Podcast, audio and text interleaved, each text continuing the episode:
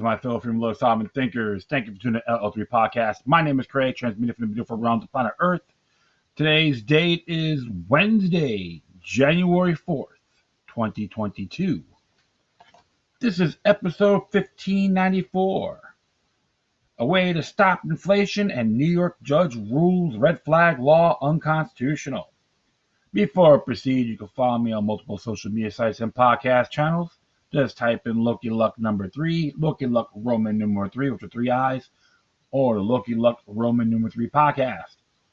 Furthermore, if you want to contact me on anything, always use the quorum, send material, all that good stuff.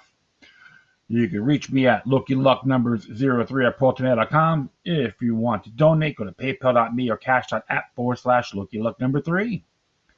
Oh, yes. So it looks like Pope Benedict the sixteenth did a request before his passing not to have Joe Biden be invited to his funeral.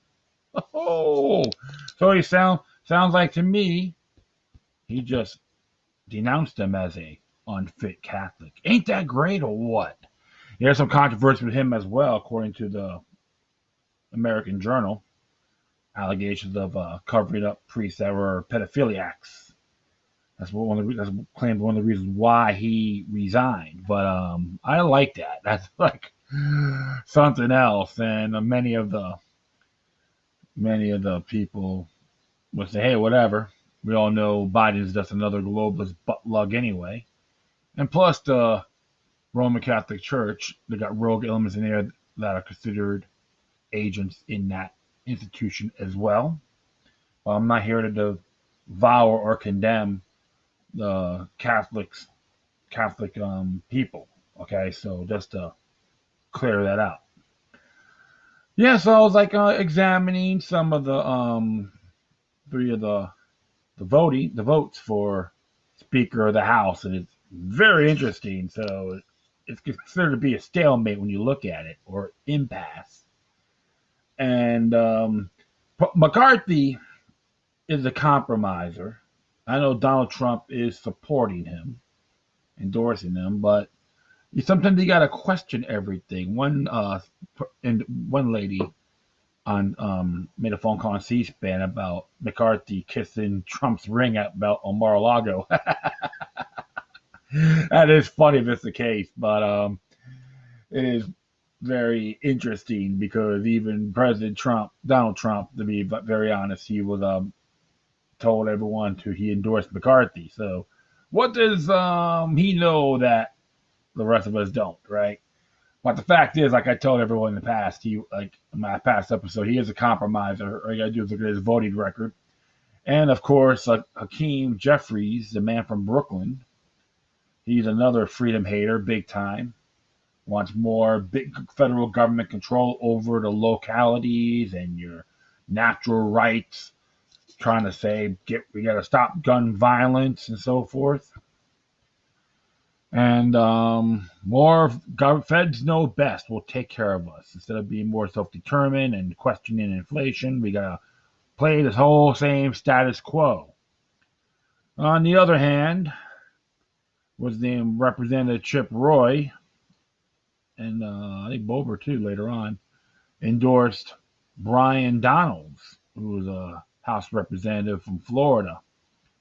And I have to say one thing: this man, this gentleman, is did a fantastic job, excellent job on his um track record as op- upon his oath of office. And maybe the couple of areas I have my differences with, just small, but thereafter, he was. He would have been a great House Speaker in my view. And it's funny because even, like, uh, what's her, what's her name?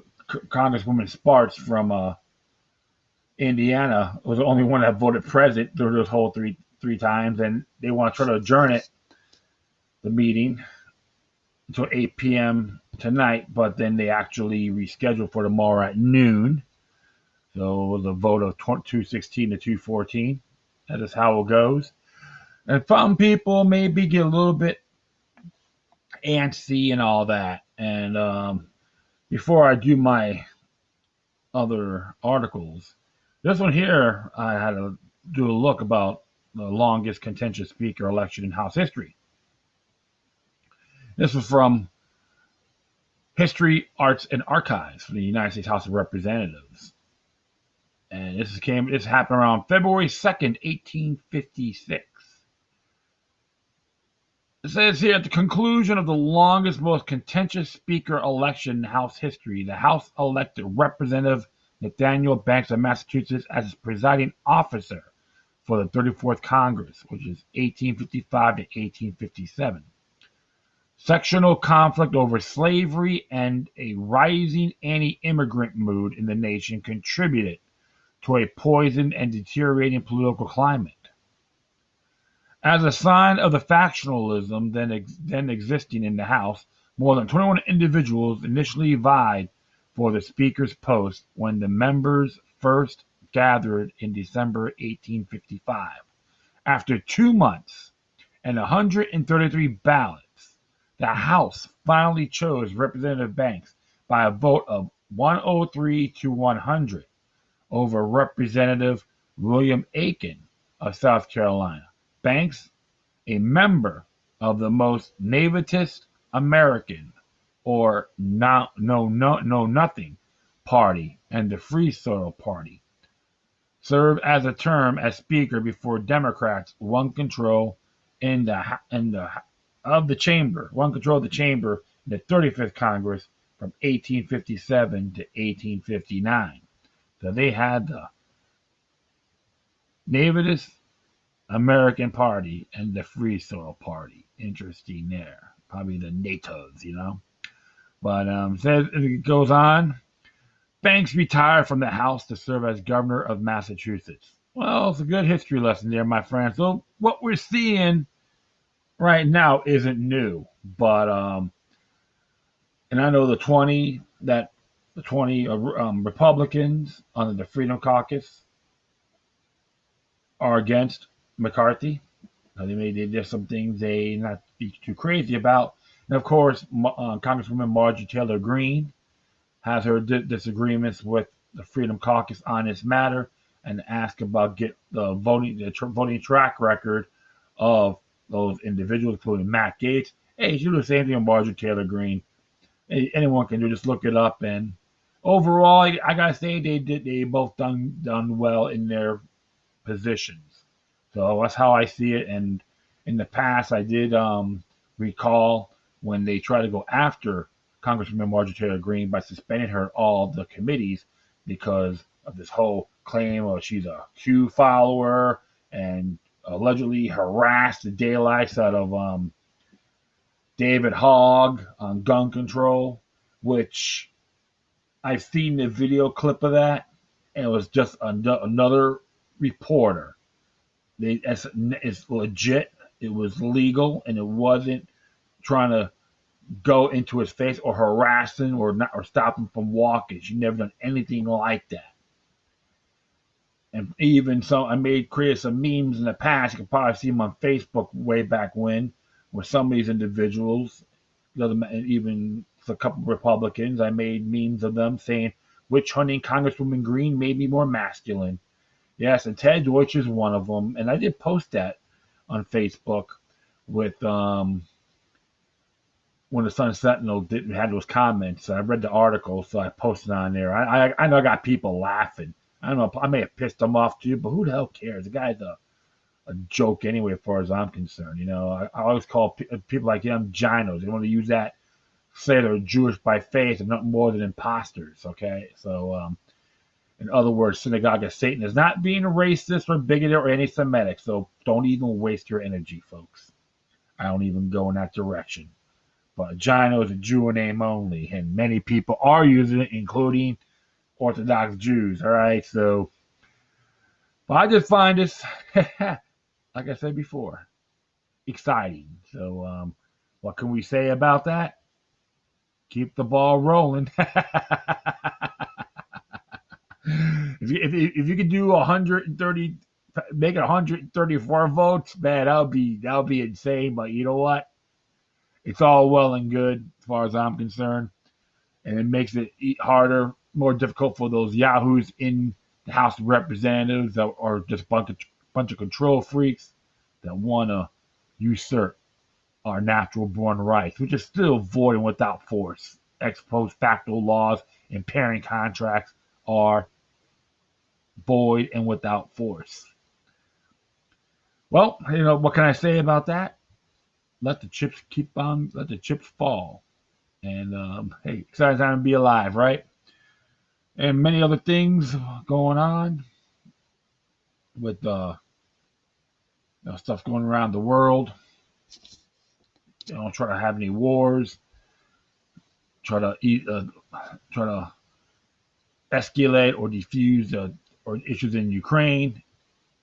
I could just, there's so much information out there, folks, I can't even um, catch up.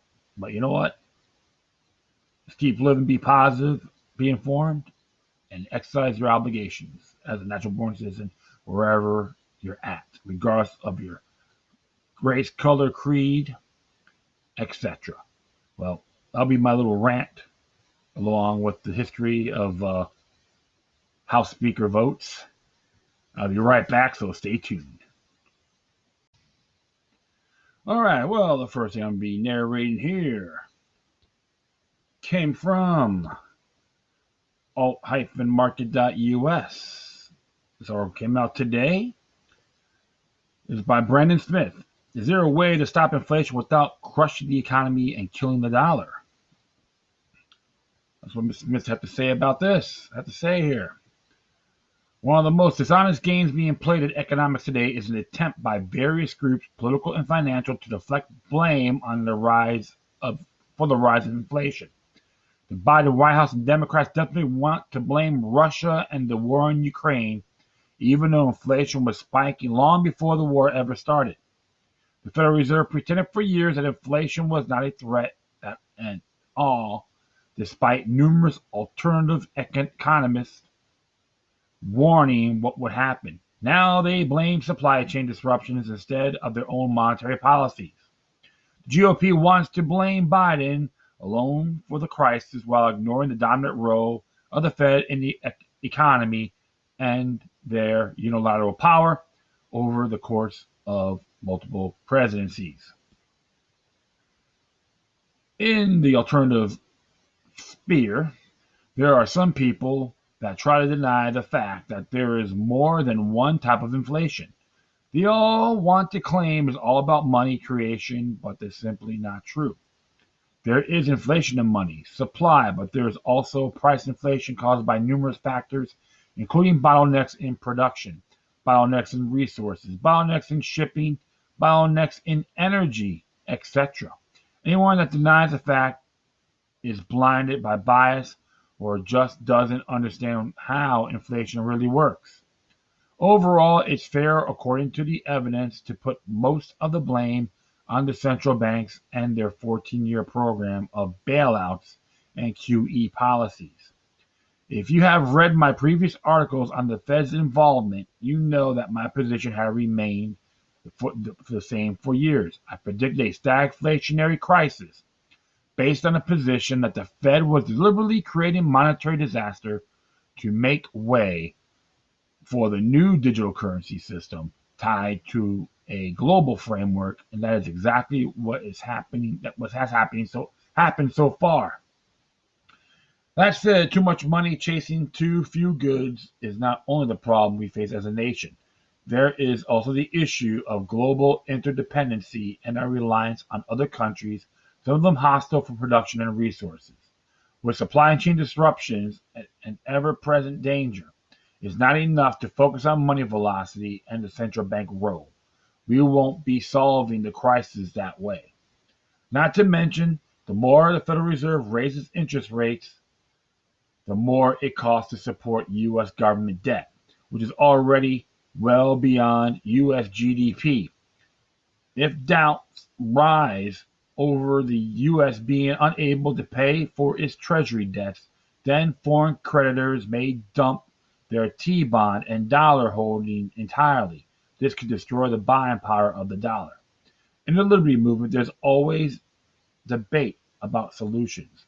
We all seem to agree on the core problems, but can't ever seem to agree on what to do about them.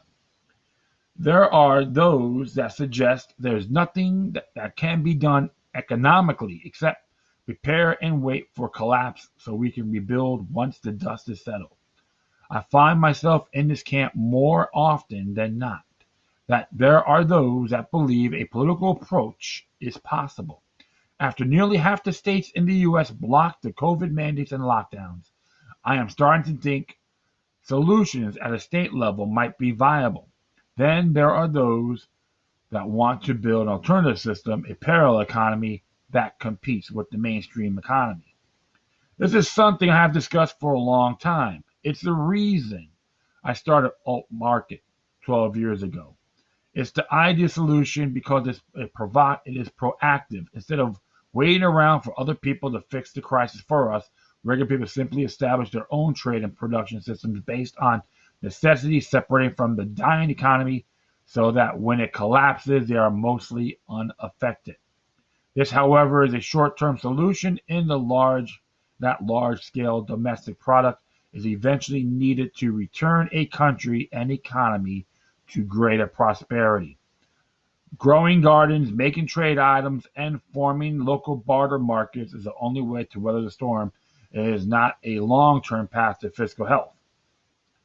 What we need is locally based large-scale production of necessities as well as our own domestic resource discovery. In other words, think and act locally. That's what he's saying here. In order to fight back against monetary decline, the U S needs to produce a majority of its own goods again. If the problem is too much money chasing the too, too few goods, then we can make our own goods here at home instead of relying on countries like China and the unstable global supply chain. But what if there is an answer beyond domestic production alone? What if we build an economy which focuses on quality? It's a notion that might have been suggested by others, but it's certainly not being promoted by any economist within the mainstream or any political representative. That is true because many of them are bought and paid for, folks, in my personal opinion.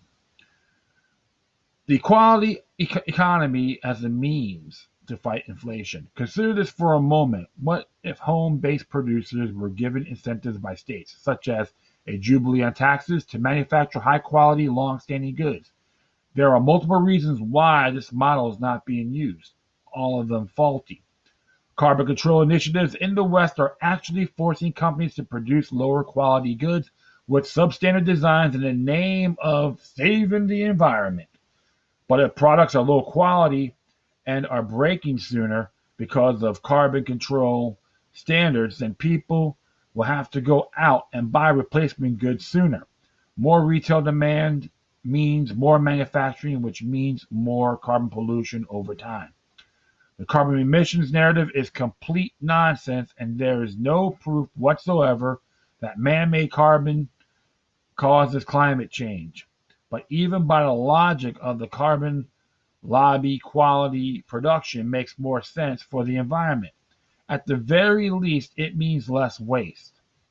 Remember when a, wash, when a washing machine used to last for many years? Remember when a lawnmower or chainsaw was made from quality metal parts instead of being loaded with plastic parts?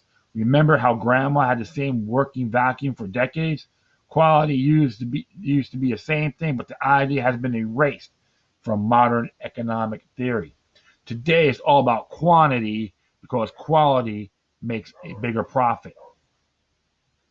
As long, pri- as long as prices remain low and people have the money to buy multiple items, multiples of an item, if items break constantly, it means they need to be replaced constantly, which means companies make more money. In fact, there are many corporations that deliberately design products to break quickly so that consumers must buy another. This is a method that does not work in an inflationary environment. It actually adds to the problem by forcing it into the system. All right, so, so I'm going to continue on here. Let's say that instead we have numerous manufacturers that operate within the U S and they are offered a tax jubilee for as long as they are willing to produce high-quality, long-lasting models of their products. With the, with the tax incentives, They could market such goods at a lower price in order to compete with poor quality goods from places like China. Now, you have given the public access to items that they only need to replace every five or ten years instead of every twelve months. What about food, which is a major part of the inflation problem? Well, the federal government actually pays farmers to grow less in order to keep prices high on commodity markets. Why not simply stop doing that? Or again, states could offer tax incentives to farmers that produce with the effort to drive down prices, and state governments could offer to buy excess long-term food like wheat as a form of strategic reserve. America used to do this. Why don't we do it any, why don't we do it anymore? And how about housing? Simple. Ban foreign purchases of property and allow and only allow American citizens to buy American land. American citizens have the right to private property under the Constitution. Foreign investors and governments do not have that right. The goal of each of these policies would be to free up supply without killing the buying power of the dollar and without deliberately crushing credit markets and triggering ma- mass job losses.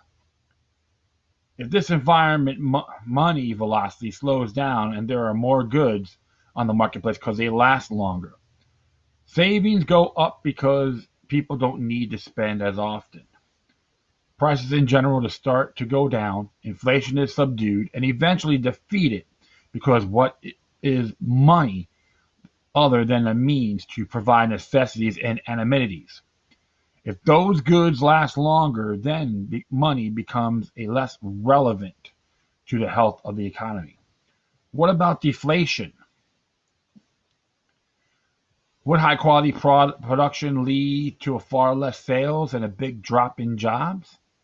In America's current seventy percent service-based economy, yes, for a time. But this is going to happen soon, to happen soon anyway, as the Fed hike rates and stifles access to credit. With my plan, service jobs would be exchanged over time for better paying manufacturing and engineering jobs. To be sure, there is an argument that quality goods and more savings could lead to decadent spending. In other words, there is a theory that the more people, more money people have, the more they will spend on frivolity, and this might keep inflation alive. The problem is we have not lived in an economy based on quality over several decades. So it's, far, it's hard to say how people would react. If people have long-lasting items and are secure in their basic necessities, then what's compelling them to spend with wild abandon? Not much. The establishment will keep the public dependent on a system by reducing our buying power and controlling access to goods. I suspect that they will one day offer the same kind of solution, a return to quality, but only at the price of Subservience, subservience, excuse me. The World Economic Forum shared economy concept, which they clearly plan to introduce after there is a major financial collapse, would require quality-based production. Otherwise, it will fall miserably. If everyone in the world is going to be sharing everything and private property is outlawed, then the goods that are shared would have to be designed to last. My suggestion is that we circumvent the establishment entirely and create our own economic model, still based in private property, but also adapted to quality production. And we manufacture all our goods locally within our own states and our own country. I believe this would end inflation not just today, but for all time. Will the establishment allow such a system to thrive? They would certainly try to stop it from happening using any means they have available. Decentralization and abundance are the enemies of authoritarianism. My point is there is a, indeed a solution. We don't need federal intervention. We don't need sky rate, sky high interest rates. We don't need we don't need stimulus. We don't need government oppression or foreign interventions. We don't need global essentialization or a great reset. We don't need any of it. They will try to convince us, you, that we do. Regardless of what happens, the public must be aware that there is a better way. Mister Smith is correct on that, my friends. If you don't learn from the past, we're damn and repeat it. In addition, when it comes to money, Congress is supposed to regulate it. The Federal Reserve is totally unconstitutional. As far as, I, as far as I'm concerned, they're all treasonous scumbags. The I M F, the World Bank, all that. Trying to control the entire planet. All these big major wars, the banksters like that benefit. They don't care about the people. That's what's going on with Ukraine. Piss all the money away. They want they want the goods. Something to think about, right? If you don't learn from the past, folks, we're damn to repeat it. And I do believe think and act locally. Community, bartering, and so forth. It won't be perfect, but you know what? We get things done. And of course, people should learn, including myself, how to uh, fix, be maintenance folks, fix, um, use appliances. That'll be big and make that, make try to make that last last long, and so forth. Another thing too, we got we got to stop thinking about all these um, luxuries as our needs. It's always be the other way around. Let's always give props to like uh, the Amish too, and um, other folks that do the small communities growing their own food and so forth. That's damn good, and I always uh, encourage people to know these, know, network with these individuals and learn from them. And you can share it with your kids and, and beyond. Hey, even person like myself. Hey, I'm not that I'm not young. I'm not young myself, but I'm still learning. I think it's beautiful. So we always got to take the initiative on bettering ourselves, our communities, and so forth. We don't need these big hotshot globalist hacks, central bankers, or the federal government getting involved. Because you know why? Without them, they're nothing. And I'll be hitting the final segment, so stay tuned. All right, I'm going to do one more here. Came from the new american dot com. Came out today, written by Bob Elderman. New York judge rules states red flag law unconstitutional. As it reads, Just, Justice Thomas Moran of the Supreme Court of Monroe County, New York, part of the state's seventh Judicial District, ruled in late December that the state's red flag law, a k a. Extreme Risk Protection Order Law, or ERPO, is unconstitutional.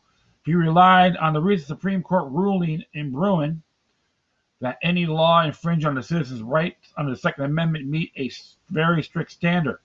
The government must demonstrate that the regulation is consistent with the national historical tradition of firearm regulation. The state's ERPO law didn't meet that standard, and Judge Moran tossed it. The law's goal of removing weapons from otherwise lawful possession of them by their owners without adequate constitutional safeguards cannot be condoned by the court. While some may advocate that the ends justify the means in support of the law, where who those means violate a fundamental right under our Bill of Rights to achieve their ends, then the law, or I mean, on its face, cannot stand. Therefore, the Temporary Extreme Risk Protection Order, TERPO, and uh, Extreme Risk Protection Order, ERPO, are deemed to be unconstitutional by this court. It cannot be stated clearly enough that the Second Amendment is not a second-class right, nor should it ever be treated as such. In reviewing of the ruling, legal firm Tyler and Associates said this particular case highlights everything that is wrong with red flag laws, adding, the petitioner who filed the Extreme Risk Protection Order was an estranged boyfriend of the respondent, who was a licensed gun owner in New York State. He alleged that his ex-girlfriend was a danger to herself and others and obtained a temporary extreme risk protection order. The boyfriend cited instance dating back to twenty twenty to bolster his case. What the boyfriend failed to note, however, was that he himself was under restraining order from his ex-girlfriend. So it was retaliation, pure and simple, which is what makes red flag laws so dangerous. Under New York's law and most of those in other states, anyone which can file a, a, a grievance can file a compl- with the grievance can file a complaint. If granted, the respondent, the victim, will find po- find police at his or her door to confiscate his or her firearms. As the Tellum law firm notes, extreme risk protections have become very popular in anti-gun states like New York, and are a way for governmental government officials to take away the Second Amendment rights of individuals who have not committed any crime. The attorney represented the ex-girlfriend, Daniel Daniel Estrallo, called such laws a very quick and easy mechanism to deprive somebody of their fundamental Second Amendment rights. The problem with the law, according to Estrallo, is that you have people who are essentially not medical professionals expressing medical opinions that result in the deprivation of rights. And you have a procedure that essentially allows somebody to lose their rights without ever having gone in front of a judge, all of which violates the Fourth Amendment as well as the Second. The right of the people to secure in their persons, houses, papers, and effects against unreasonable search and seizure shall not be violated, and no warrant shall issue but upon probable cause, supported by oath or affirmation, and particularly describing the place to be searched and the persons or things to be seized. The Liberal Gun Club, which claims to provide a pro-Second Amendment voice for left-of-center gun owners, assured its members that the ruling by Justice Moran is likely to be appealed. Moran's ruling was welcomed by the right-of-center gun owners, who correctly fear that red flag laws, if upheld, could be turned into gun confiscation laws applying to anyone owning a gun. And I have to give Judge Moran props for that, Justice Moran props for that. He did everything correctly. And in addition to the U S Constitution, even under Article one, Section six, Article one is the New York State's Bill of Rights. And there's a thing on here, protection of certain enumerated rights. There's other things here, grand jury and all that good stuff. But if you ever go like to the second paragraph, last sentence, no person shall be deprived of life, liberty, or property without due process of law. And you could even go to Section eleven, equal protection of laws. No person shall be denied the equal protection of the laws of the state or any subdivision thereof. No person shall, because of race, color, creed, or religion, be subject to any discrimination of his or her civil rights by any other person, or by any firm, corporation, or institution, or by the state or agency or subdivision of the state. Section twelve is equivalent to the Fourth Amendment. It's self-explanatory about security against unreasonable searches and seizures, searches, seizures, and interceptions. All right, it's very self-explanatory on here.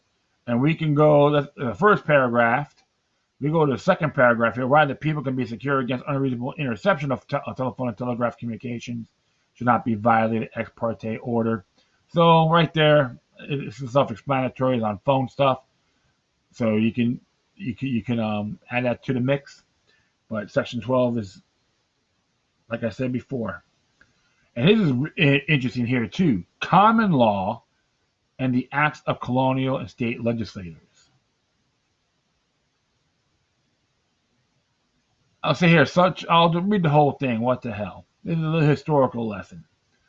Such parts of the common law and the acts of the legislator of the colony of New York, as together did form the law of the said colony on the nineteenth day of April, seventeen seventy-five, and the resolution of the Congress, a set of the colony and the Convention of the State of New York in force of the twentieth day of April, seventeen seventy-seven, which have not since expired or been repealed or altered, and such acts of the legislator of the state as are now in force shall be and continue the laws of the state, subject to such alterations as the legislator may make concerning the same. Here's, this, here's right here. But all such parts of the common law and such of the acts or parts thereof as repugnant to this Constitution are hereby abrogated. That means void and without force. So that's plain and simple. A lot of it's based on natural natural law, natural rights. So um, how I see it, as far as I'm concerned, right there on the state level, red flag laws in the Empire State is invalid, period. And let those other nincompoops in Albany and all these geniuses in their subdivisions tell you any different. You need a lawyer to figure this one, figure this one out, folks. All you gotta do is a little reading. If you don't understand certain language, look it up, and um, you'll be you'll be intrigued. So, Justice Moran chose wisely. If, if the appeal breaks, you need to bring this with you as well, or, or the, your state's Bill of Rights, Section six, eleven, twelve, and fourteen. That is it. That's all I got to say. All right. I'm going to stop here. Thank you for listening. Plus, feel free to download and share us throughout your social media networks. If you have any questions, comments, and your sense on this interesting check out, whatever you do, please send your correspondence to the quorum for the merely the footnotes of these articles on my page. And that includes the longest, um, longest and most continuous speaker election in House history. I'll add that to it. And if you folks want to contact me, go to Loki Luck number zero three at Pope ten mail dot com. Want to donate? Go to PayPal dot me or Cash App forward slash Loki Luck number three. Remember to support Alt Market, Brandon Smith, the New American. Knock yourselves out, folks. I always appreciate their content. I want to share it with you. I said with those knuckleheads in the mainstream media, it's trying to hypnotize you, indoctrinate you with, right? You make your own decisions. Once again, thank you for your time. Plus, always remember that the demoniac resistance is healthy for the soul and can liberate humanity. Until next time, take care of yourselves. Keep on spreading love, and may your guardian spirits be with you.